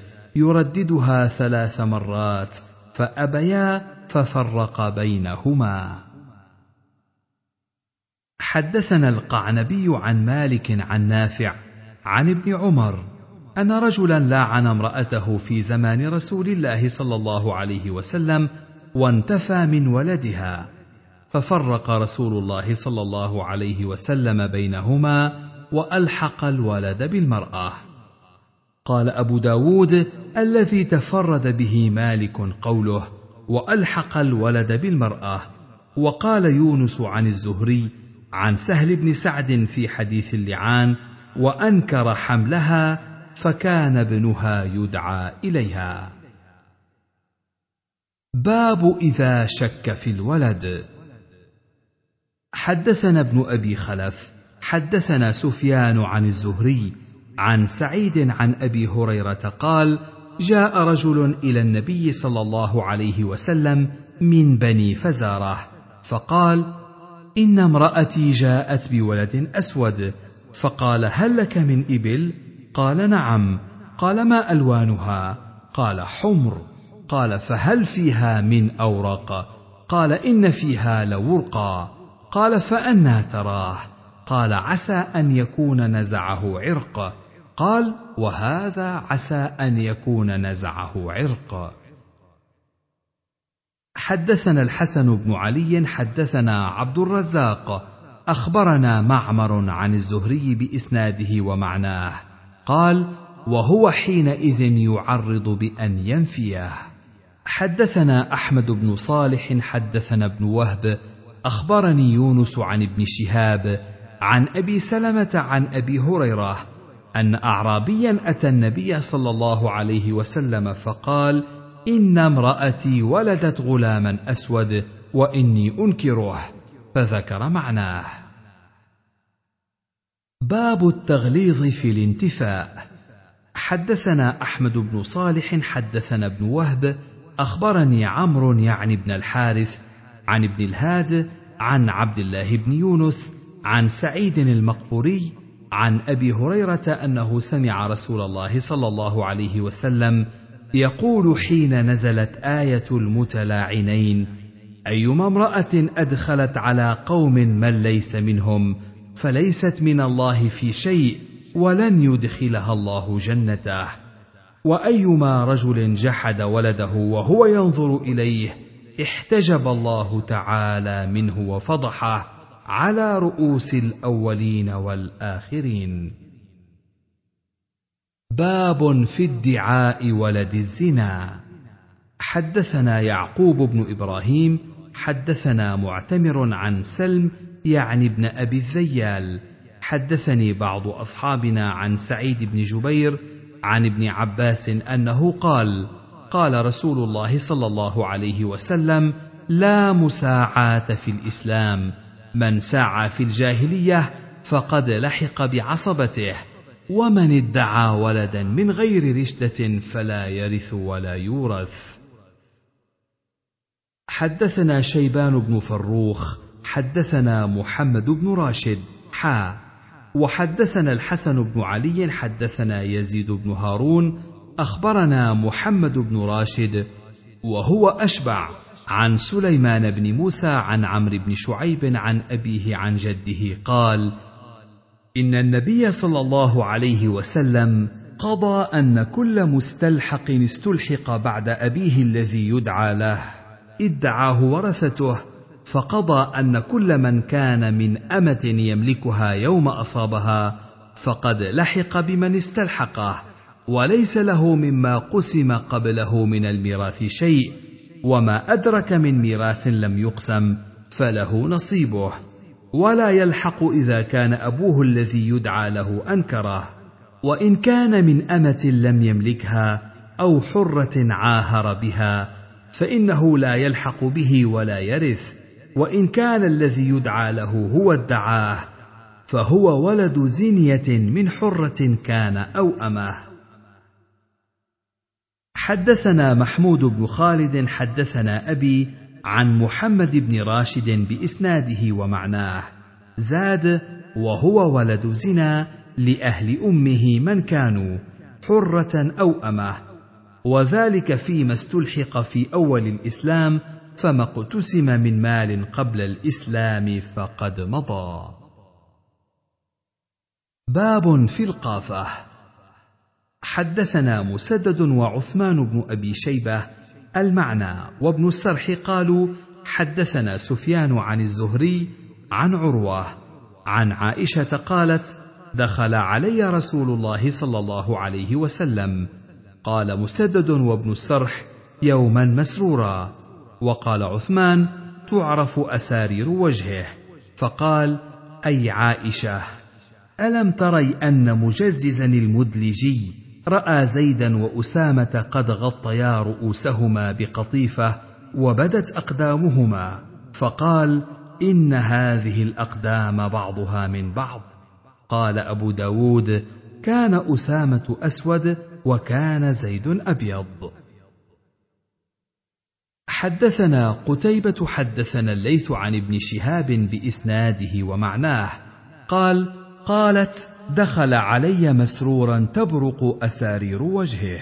قال أبو داود وكان أسامة أسود وكان زيد أبيض. قال أبو داود وأسارير وجهه لم يحفظه ابن عيينة.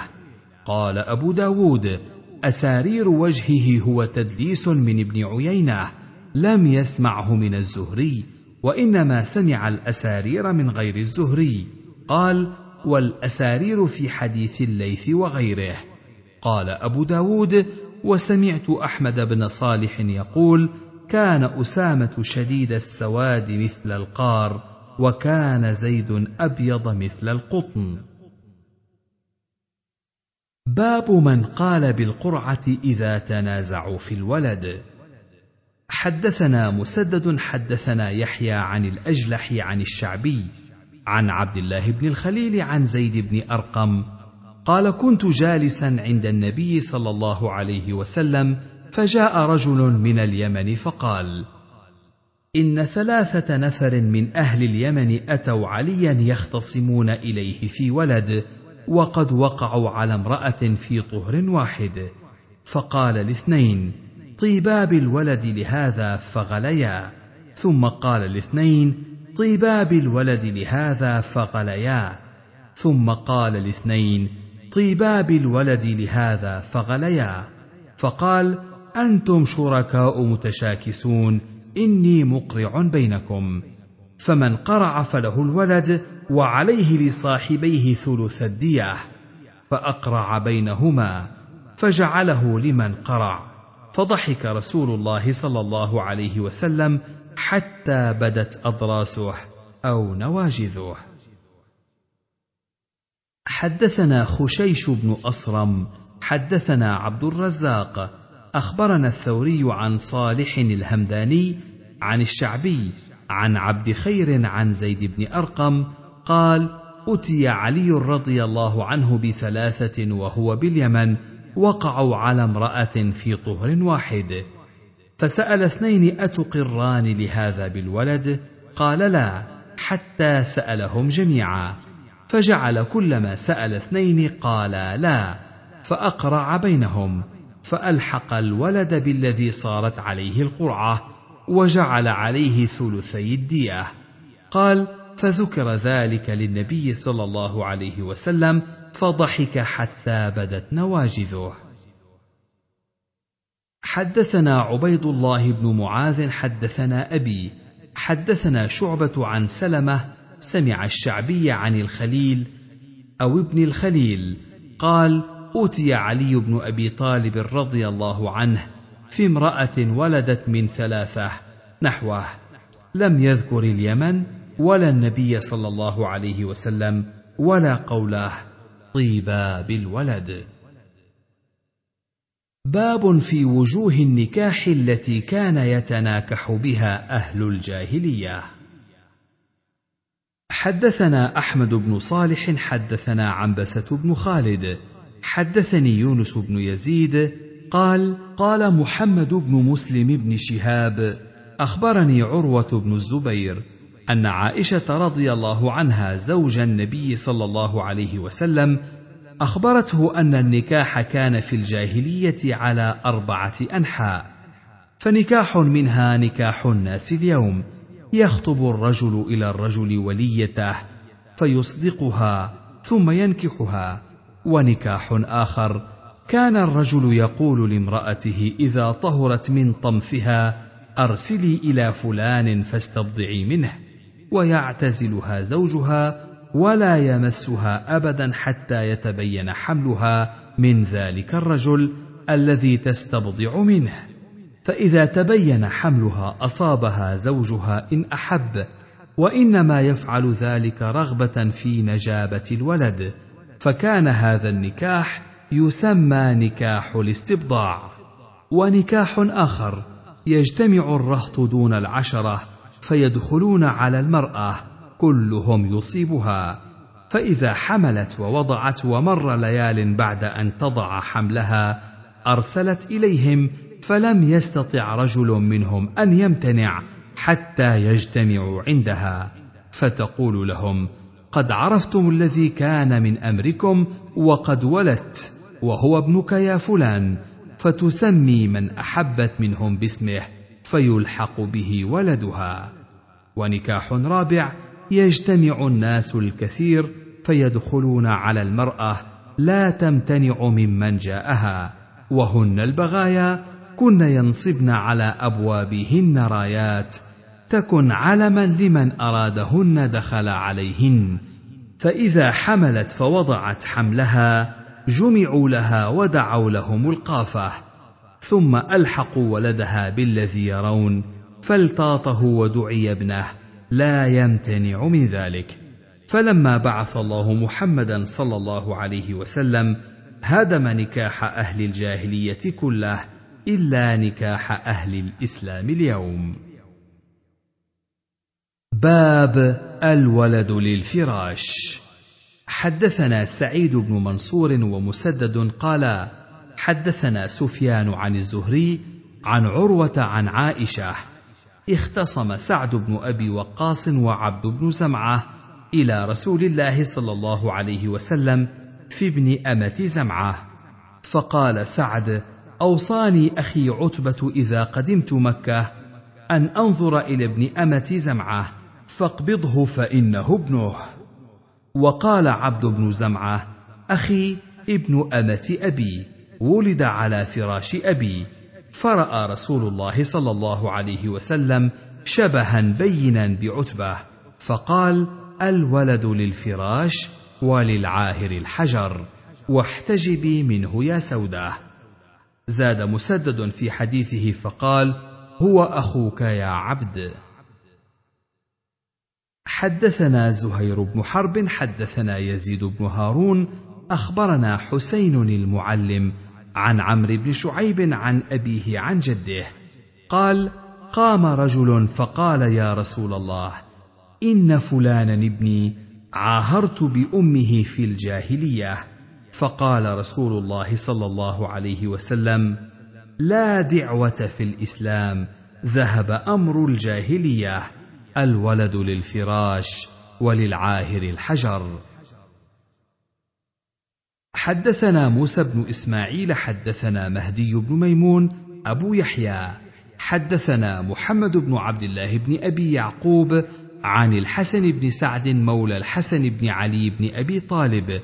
عن رباح قال زوجني أهلي أمة لهم رومية فوقعت عليها فولدت غلاما أسود مثلي فسميته عبد الله. ثم وقعت عليها فولدت غلاما أسود مثلي فسميته عبيد الله. ثم طبن لها غلام لأهل رومي يقال له يوحنه فراطنها بلسانه فولدت غلاما كأنه وزغة من الوزغات. فقلت لها ما هذا؟ قالت هذا ليوحنه فرفعنا إلى عثمان. أحسبه قال مهدي قال فسألهما فاعترفا فقال لهما أترضيان أن أقضي بينكما بقضاء رسول الله صلى الله عليه وسلم؟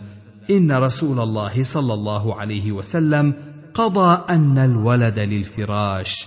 وأحسبه قال فجلدها وجلده وكانا مملوكين. باب من أحق بالولد.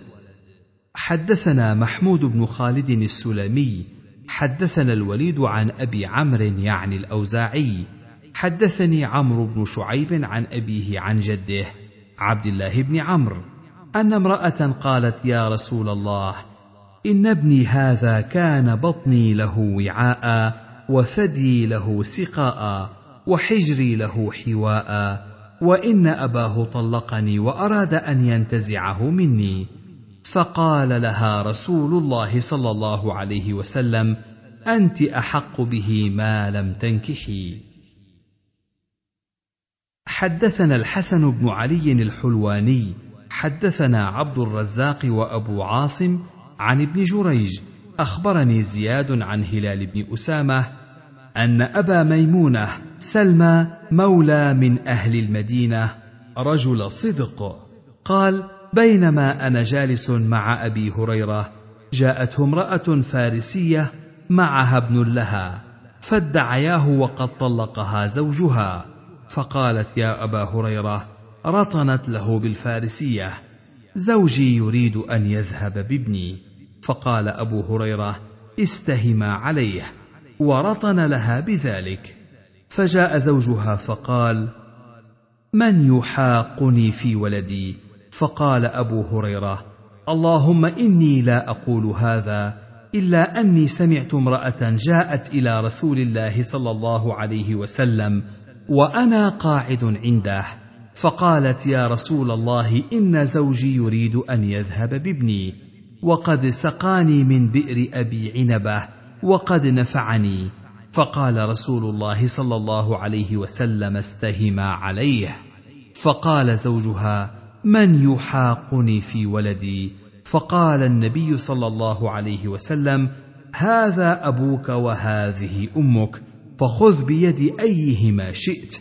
فأخذ بيد أمه فانطلقت به. حدثنا العباس بن عبد العظيم حدثنا عبد الملك بن عمرو حدثنا عبد العزيز بن محمد عن يزيد بن الهاد عن محمد بن إبراهيم عن نافع بن عجير عن أبيه عن علي رضي الله عنه قال خرج زيد بن حارثة إلى مكة فقدم بابنة حمزة فقال جعفر أنا آخذها أنا أحق بها ابنة عمي وعندي خالتها وإنما الخالة أم. فقال علي أنا أحق بها ابنة عمي وعندي ابنة رسول الله صلى الله عليه وسلم وهي أحق بها. فقال زيد أنا أحق بها. أنا خرجت إليها وسافرت وقدمت بها. فخرج النبي صلى الله عليه وسلم فذكر حديثا قال وأما الجارية فأقضي بها لجعفر تكون مع خالتها وإنما الخالة أم. حدثنا محمد بن عيسى حدثنا سفيان عن أبي فروة عن عبد الرحمن بن أبي ليلى بهذا الخبر وليس بتمامه. قال وقضى بها لجعفر لأن خالتها عنده. حدثنا عباد بن موسى أن إسماعيل بن جعفر حدثهم عن إسرائيل عن أبي إسحاق عن هانئ وهبيرة عن علي قال لما خرجنا من مكة تبعتنا بنت حمزة تنادي يا عم يا عم. فتناولها علي فأخذها بيده وقال دونك بنت عمك. فحملتها فقص الخبر. قال وقال جعفر ابنة عمي وخالتها تحتي. فقضى بها النبي صلى الله عليه وسلم لخالتها وقال الخالة بمنزلة الأم. باب في عدة المطلقة. حدثنا سليمان بن عبد الحميد البهراني حدثنا يحيى بن صالح حدثنا إسماعيل بن عياش حدثني عمرو بن مهاجر عن أبيه عن أسماء بنت يزيد بن السكن الأنصارية أنها طلقت على عهد رسول الله صلى الله عليه وسلم ولم يكن للمطلقة عدة. فأنزل الله عز وجل حين طلقت أسماء بالعدة للطلاق فكانت أول من أنزلت فيها العدة للمطلقات. باب في نسخ ما استثني به من عدة المطلقات. حدثنا أحمد بن محمد بن ثابت المروزي حدثني علي بن حسين عن أبيه عن يزيد النحوي عن عكرمة عن ابن عباس قال والمطلقات يتربصن بأنفسهن ثلاثة قروء قال واللائي يئسن من المحيض من نسائكم إن ارتبتم فعدتهن ثلاثة أشهر فنسخ من ذلك وقال وإن طلقتموهن من قبل أن تمسوهن فما لكم عليهن من عدة تعتدونها. باب في المراجعة. حدثنا سهل بن محمد بن الزبير العسكري حدثنا يحيى بن زكريا بن أبي زائدة عن صالح بن صالح عن سلمة بن كهيل عن سعيد بن جبير عن ابن عباس عن عمر أن النبي صلى الله عليه وسلم طلق حفصة ثم راجعها. باب في نفقة المبتوتة. حدثنا القعنبي عن مالك عن عبد الله بن يزيد مولى الأسود بن سفيان عن أبي سلمة بن عبد الرحمن عن فاطمة بنت قيس أن أبا عمرو بن حفص طلقها البتة وهو غائب فأرسل إليها وكيله بشعير فتسخطته. فقال والله ما لك علينا من شيء. فجاءت رسول الله صلى الله عليه وسلم فذكرت ذلك له. فقال لها ليس لك عليه نفقة. وأمرها أن تعتد في بيت أم شريك. ثم قال إن تلك امرأة يغشاها أصحابي.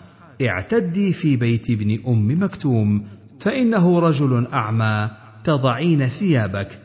واذا حللت فاذنيني قالت فلما حللت ذكرت له ان معاويه بن ابي سفيان وابا جهم خطباني فقال رسول الله صلى الله عليه وسلم اما ابو جهم فلا يضع عصاه عن عاتقه. واما معاويه فصعلوك لا مال له. انكحي اسامه بن زيد. قالت فكرهته. ثم قال انكحي اسامه بن زيد. فنكحته فجعل الله تعالى فيه خيرا واغتبطت به. حدثنا موسى بن إسماعيل حدثنا أبان بن يزيد العطار حدثنا يحيى بن أبي كثير حدثني أبو سلمة بن عبد الرحمن أن فاطمة بنت قيس حدثته أن أبا حفص بن المغيرة طلقها ثلاثا وساق الحديث فيه. وأن خالد بن الوليد ونفرا من بني مخزوم أتوا النبي صلى الله عليه وسلم فقالوا يا نبي الله إن أبا حفص بن المغيرة طلق امرأته ثلاثا وإنه ترك لها نفقة يسيرة. فقال لا نفقة لها. وساق الحديث وحديث مالك أتم. حدثنا محمود بن خالد حدثنا الوليد حدثنا أبو عمرو عن يحيى حدثني أبو سلمة حدثتني فاطمة بنت قيس أن أبا عمرو بن حفص المخزومي طلقها ثلاثا وساق الحديث وخبر خالد بن الوليد قال فقال النبي صلى الله عليه وسلم ليست لها نفقة ولا مسكن قال فيه وأرسل إليها رسول الله صلى الله عليه وسلم ألا تسبقيني بنفسك. حدثنا قتيبة بن سعيد أن محمد بن جعفر حدثهم. حدثنا محمد بن عمرو عن يحيى عن أبي سلمة عن فاطمة بنت قيس قالت كنت عند رجل من بني مخزوم فطلقني البتة. ثم ساق نحو حديث مالك قال فيه ولا تفوتيني بنفسك. قال أبو داود وكذلك رواه الشعبي والبهي وعطاء عن عبد الرحمن بن عاصم وأبو بكر بن أبي الجهم كلهم عن فاطمة بنت قيس أن زوجها طلقها ثلاثا.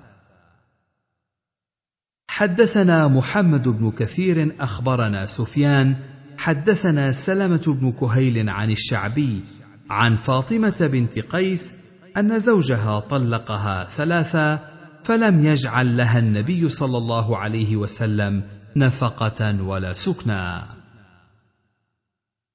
حدثنا يزيد بن خالد الرملي حدثنا الليث عن عقيل عن ابن شهاب عن أبي سلمة عن فاطمة بنت قيس أنها أخبرته أنها كانت عند أبي حفص بن المغيرة وأن أبا حفص بن المغيرة طلقها آخر ثلاث تطليقات فزعمت أنها جاءت رسول الله صلى الله عليه وسلم فاستفتته في خروجها من بيتها فأمرها أن تنتقل إلى ابن أم مكتوم الأعمى فأبى مروان أن يصدق حديث فاطمة في خروج المطلقة من بيتها.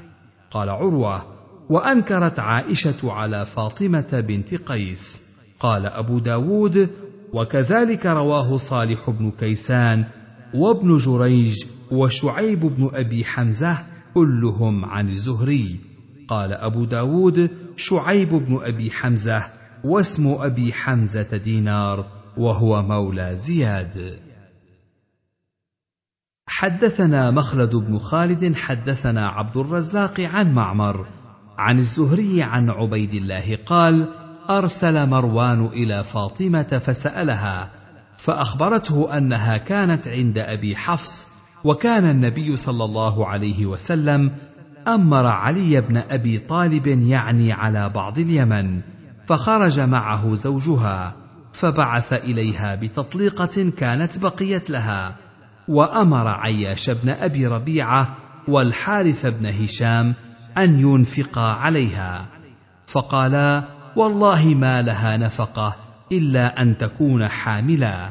فأتت النبي صلى الله عليه وسلم فقال لا نفقة لك إلا أن تكوني حاملا. واستأذنته في الانتقال فأذن لها. فقالت أين أنتقل يا رسول الله؟ فقال رسول الله صلى الله عليه وسلم عند ابن أم مكتوم. وكان أعمى تضع ثيابها عنده ولا يبصرها فلم تزل هناك حتى مضت عدتها فأنكحها النبي صلى الله عليه وسلم أسامة. فرجع قبيصة إلى مروان فأخبره ذلك فقال مروان لم نسمع هذا الحديث إلا من امرأة فسنأخذ بالعصمة التي وجدنا الناس عليها فقالت فاطمة حين بلغها ذلك بيني وبينكم كتاب الله. قال الله فطلقوهن لعدتهن حتى لا تدري لعل الله يحدث بعد ذلك أمرا. قالت فأي أمر يحدث بعد الثلاث؟ قال أبو داود وكذلك رواه يونس عن الزهري وأما الزبيدي فروى الحديثين جميعا.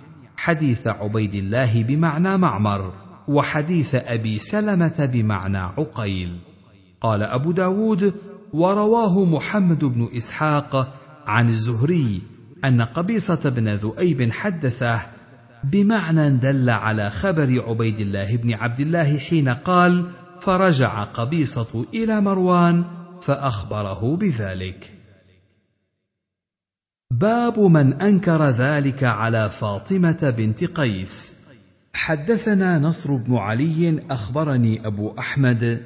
حدثنا عمار بن رزيق عن أبي إسحاق قال كنت في المسجد الجامع مع الأسود. فقال أتت فاطمة بنت قيس عمر بن الخطاب رضي الله عنه فقال ما كنا لندع كتاب ربنا وسنة نبينا صلى الله عليه وسلم لقول امرأة لا ندري أحفظت ذلك أم لا. حدثنا سليمان بن داود أخبرنا ابن وهب أخبرني عبد الرحمن بن أبي الزناد عن هشام بن عروة عن أبيه قال لقد عابت ذلك عائشة رضي الله عنها أشد العيب يعني حديث فاطمة بنت قيس وقالت إن فاطمة كانت في مكان وحش فخيف على ناحيتها. فلذلك رخص لها رسول الله صلى الله عليه وسلم.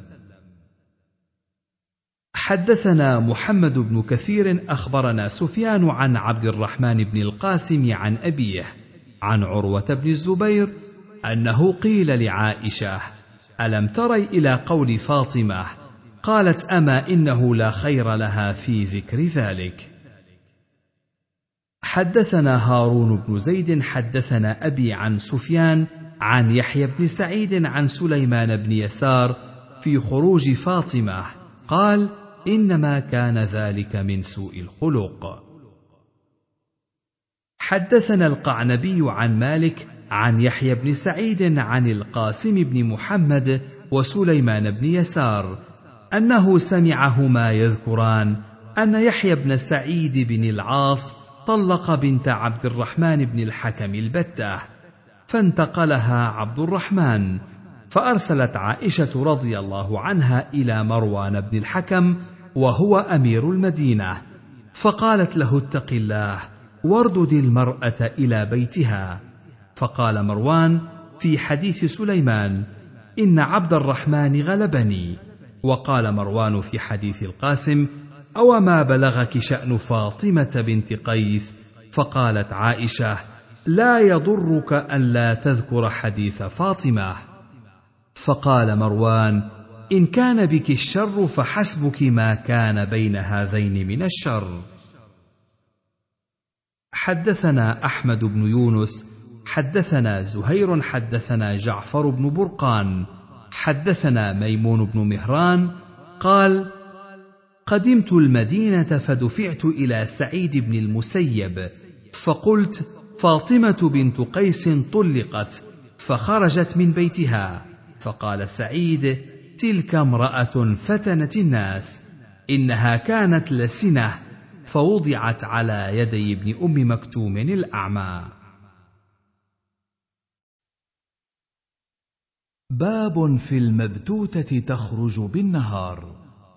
حدثنا أحمد بن حنبل حدثنا يحيى بن سعيد عن ابن جريج أخبرني أبو الزبير عن جابر قال طلقت خالتي ثلاثا فخرجت تجد نخلا لها فلقيها رجل فنهاها فأتت النبي صلى الله عليه وسلم فذكرت ذلك له فقال لها أخرجي فجدي نخلك لعلك أن تصدقي منه أو تفعلي خيرا.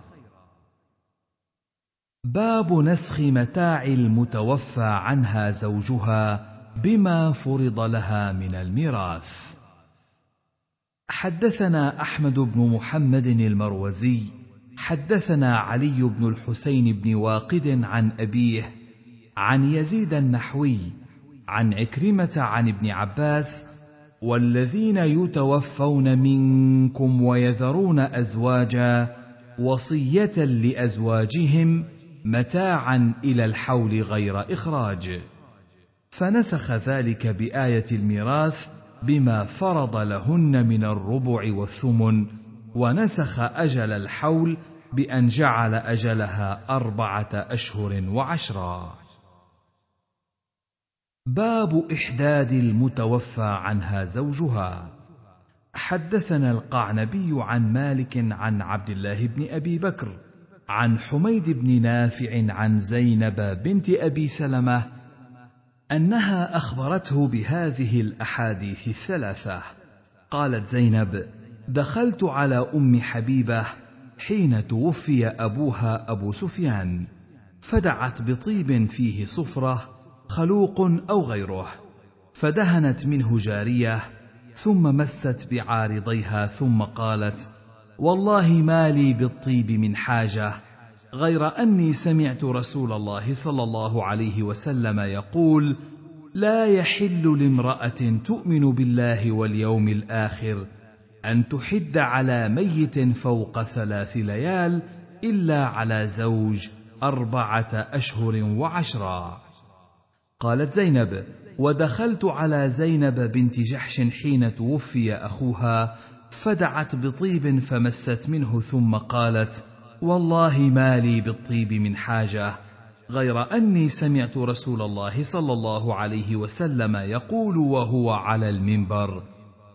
لا يحل لامرأة تؤمن بالله واليوم الآخر أن تحد على ميت فوق ثلاث ليال إلا على زوج أربعة أشهر وعشرا قالت زينب وسمعت أمي أم سلمة تقول جاءت امرأة إلى رسول الله صلى الله عليه وسلم فقالت يا رسول الله إن ابنتي توفي زوجها عنها وقد اشتكت عينها فنكحلها.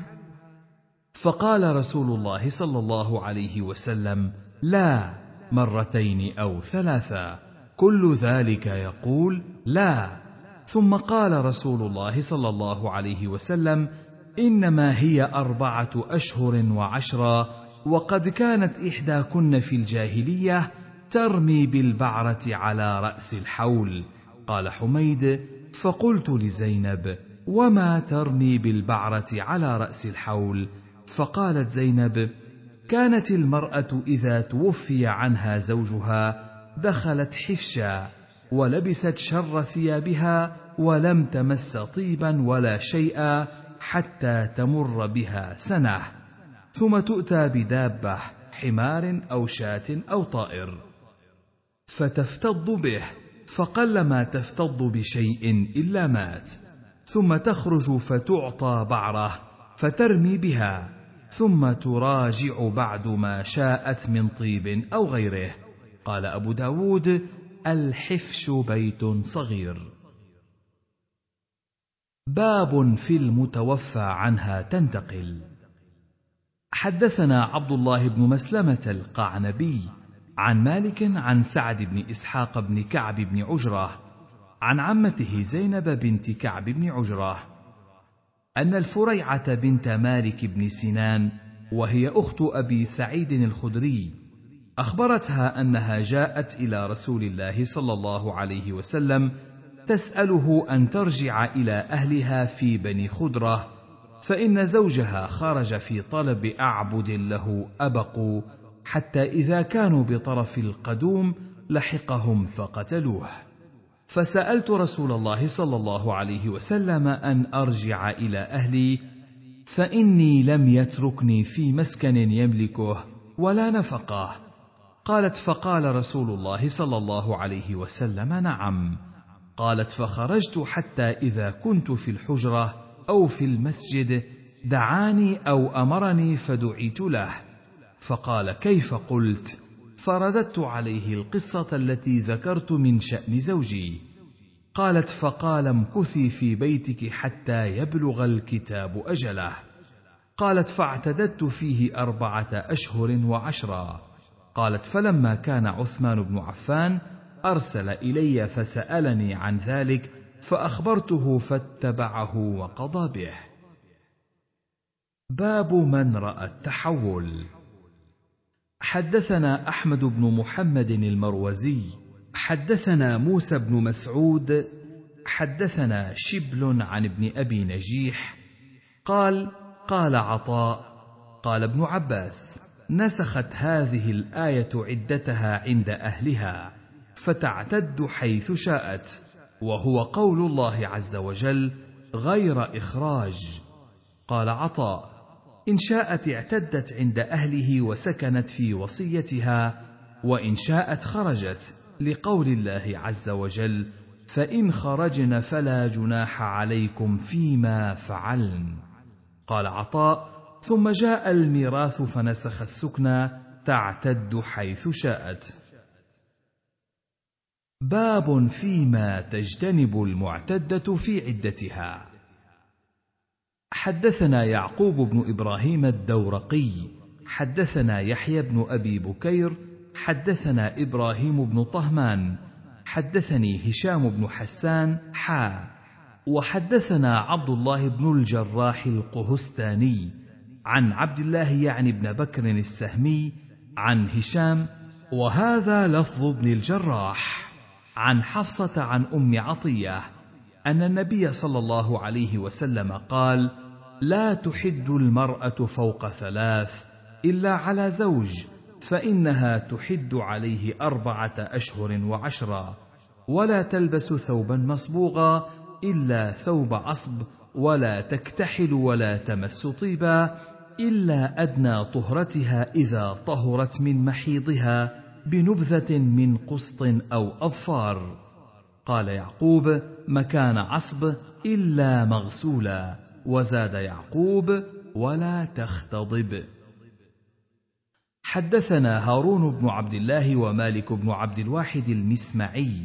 قال حدثنا يزيد بن هارون عن هشام عن حفصة عن أم عطية عن النبي صلى الله عليه وسلم بهذا الحديث وليس في تمام حديثهما. قال المسمعي قال يزيد ولا أعلمه إلا فيه ولا تختضب. وزاد فيه هارون ولا تلبس ثوبا مصبوغا إلا ثوب عصب. حدثنا زهير بن حرب حدثنا يحيى بن أبي بكير حدثنا إبراهيم بن طهمان حدثني بديل عن الحسن بن مسلم عن صفية بنت شيبة عن أم سلمة زوج النبي صلى الله عليه وسلم عن النبي صلى الله عليه وسلم أنه قال المتوفى عنها زوجها لا تلبس المعصفر من الثياب ولا الممشقة ولا الحلي ولا تختضب ولا تكتحل. حدثنا أحمد بن صالح حدثنا ابن وهب أخبرني مخرمة عن أبيه قال سمعت المغيرة بن الضحاك يقول أخبرتني أم حكيم بنت أسيد عن أمها أن زوجها توفي وكانت تشتكي عينيها فتكتحل بالجلاء. قال أحمد الصواب بكحل الجلاء. فأرسلت مولاة لها إلى أم سلمة. فسألتها عن كحل الجلاء فقالت لا تكتحلي به إلا من أمر لا بد منه يشتد عليك فتكتحلين بالليل وتمسحينه بالنهار. ثم قالت عند ذلك أم سلمة دخل علي رسول الله صلى الله عليه وسلم حين توفي أبو سلمة وقد جعلت على عيني صبرا. فقال ما هذا يا أم سلمة؟ فقلت إنما هو صبر يا رسول الله ليس فيه طيب. قال إنه يشب الوجه فلا تجعليه إلا بالليل وتنزعيه بالنهار ولا تمتشطي بالطيب ولا بالحناء فإنه خضاب. قالت قلت بأي شيء أمتشط يا رسول الله؟ قال بالسدر تغلفين به رأسك. باب في عدة الحامل. حدثنا سليمان بن داود المهري أخبرنا ابن وهب أخبرني يونس عن ابن شهاب. حدثني عبيد الله بن عبد الله بن عتبة أن أباه كتب إلى عمر بن عبد الله بن الأرقم الزهري يأمره أن يدخل على سبيعة بنت الحارث الأسلمية فيسألها عن حديثها وعما قال لها رسول الله صلى الله عليه وسلم حين استفتته. فكتب عمر بن عبد الله إلى عبد الله بن عتبة يخبره أن سبيعة أخبرته أنها كانت تحت سعد بن خولة وهو من بني عامر بن لؤي وهو ممن شهد بدرا فتوفي عنها في حجة الوداع وهي حامل فلم تنشب أن وضعت حملها بعد وفاته. فلما تعلت من نفاسها تجملت للخطاب فدخل عليها أبو السنابل بن بعكك رجل من بني عبد الدار فقال لها ما لي أراك متجملة لعلك ترتجين النكاح إنك والله ما أنت بناكح حتى تمر عليك أربعة أشهر وعشرا قالت سبيعة فلما قال لي ذلك جمعت علي ثيابي حين أمسيت فأتيت رسول الله صلى الله عليه وسلم فسألته عن ذلك فأفتاني بأن قد حللت حين وضعت حملي وأمرني بالتزويج إن بدا لي. قال ابن شهاب ولا أرى باسا أن تتزوج حين وضعت وإن كانت في دمها غير أنه لا يقربها زوجها حتى تطهر. حدثنا عثمان بن أبي شيبة حا وحدثنا محمد بن العلاء قال عثمان حدثنا وقال ابن العلاء أخبرنا أبو معاوية حدثنا الأعمش عن مسلم عن مسروق عن عبد الله قال من شاء لعنته لأنزلت سورة النساء القصرى بعد الأربعة الأشهر وعشرا باب في عدة أم الولد. حدثنا قتيبة بن سعيد أن محمد بن جعفر حدثهم. حا. وحدثنا ابن المثنى حدثنا عبد الأعلى عن سعيد عن مطر عن رجاء بن حيوة عن قبيسه بن ذؤيب عن عمرو بن العاص قال لا تلبسوا علينا سنته. قال ابن المثنى سنة نبينا صلى الله عليه وسلم عدة المتوفى عنها أربعة أشهر وعشرا يعني أم الولد. باب المبتوتة لا يرجع إليها زوجها حتى تنكح زوجا غيره. حدثنا مسدد حدثنا أبو معاوية عن الأعمش عن إبراهيم عن الأسود عن عائشة قالت سئل رسول الله صلى الله عليه وسلم عن رجل طلق امرأته يعني ثلاثا فتزوجت زوجا غيره فدخل بها ثم طلقها قبل أن يواقعها. أتحل لزوجها الأول؟ قالت قال النبي صلى الله عليه وسلم لا تحل للأول حتى تذوق عسيلة الآخر ويذوق عسيلتها. باب في تعظيم الزنا. حدثنا محمد بن كثير أخبرنا سفيان عن منصور عن أبي وائل عن عمرو بن شرحبيل عن عبد الله قال قلت يا رسول الله أي الذنب أعظم؟ قال أن تجعل لله ندا وهو خلقك. قال قلت ثم أي؟ قال أن تقتل ولدك خشية أن يأكل معك. قال ثم أي؟ قال أن تزاني حليلة جارك. قال وأنزل تصديق قول النبي صلى الله عليه وسلم والذين لا يدعون مع الله إلها آخر ولا يقتلون النفس التي حرم الله إلا بالحق ولا يزنون. حدثنا أحمد بن إبراهيم عن حجاج عن ابن جريج قال وأخبرني أبو الزبير أنه سمع جابر بن عبد الله يقول جاءت مسيكة لبعض الأنصار فقالت إن سيدي يكرهني على البغاء فنزل في ذلك ولا تكرهوا فتياتكم على البغاء.